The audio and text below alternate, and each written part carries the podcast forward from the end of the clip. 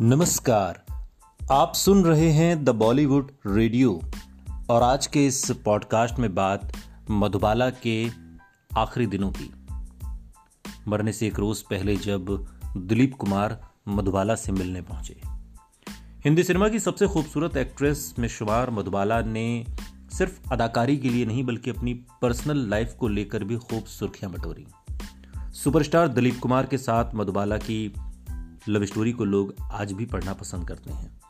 दोनों कई सालों तक एक दूसरे के साथ रिलेशनशिप में रहे, लेकिन मधुबाला और दिलीप कुमार शादी के बंधन में न बंधे। और इसको लेकर मधुबाला के पिता ने बहुत कोशिश की। दिलीप कुमार से अलग होने के बाद मधुबाला ने मशहूर सिंगर किशोर कुमार से शादी की। हालाँकि शादी के कुछ समय बाद ही मधुबाला को अपनी दिल की बीमारी जिसे वेंट्रिकुलर सेप्टल, यानी कि दिल में छेद का पता चला। लगभग नौ सालों तक बीमारी से लड़ने के बाद मधुबाला ने 36 साल की उम्र में इस दुनिया को अलविदा कह दिया। मधुबाला की बहन मधुर भूषण ने एक इंटरव्यू में उन दिनों के हालात को, किस्से को बयां किया और बताया कि कैसे दिलीप कुमार उनके निधन से पहले हॉस्पिटल में उनसे मिलने आए थे। उन्होंने कहा कि वो कभी उन्हें नहीं भूली। वाकई में जब वो बीमार थी और तब दिलीप कुमार बम्बई के ब्रीच कैंडी अस्पताल आए और कहा कि फिर से वो साथ में काम करेंगे। तब तक उनकी शादी नहीं हुई थी। अपनी शादी के बाद वो फिर कभी मिले नहीं।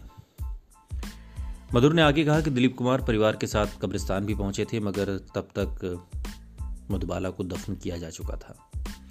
अगले तीन दिनों तक उन्होंने हमारे लिए खाना भी भेजा। ये सम्मान था, कोई दुश्मनी नहीं थी।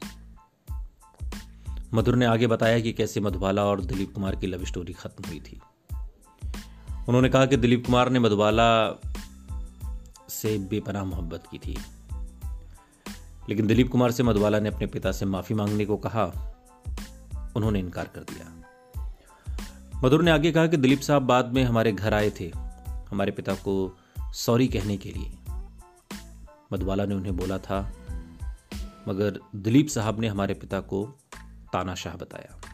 आपको बता दें कि इसके बाद दिलीप कुमार और मधुबाला ने एक दूसरे से दूरी बनानी शुरू कर दी थी।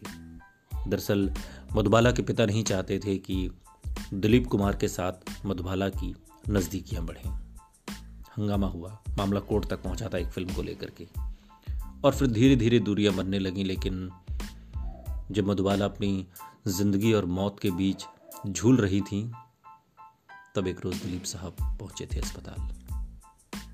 आखिरी बार मिले। इसे ही मोहब्बत कहते हैं। सुनते रहिए द बॉलीवुड रेडियो, सुनता है सारा इंडिया।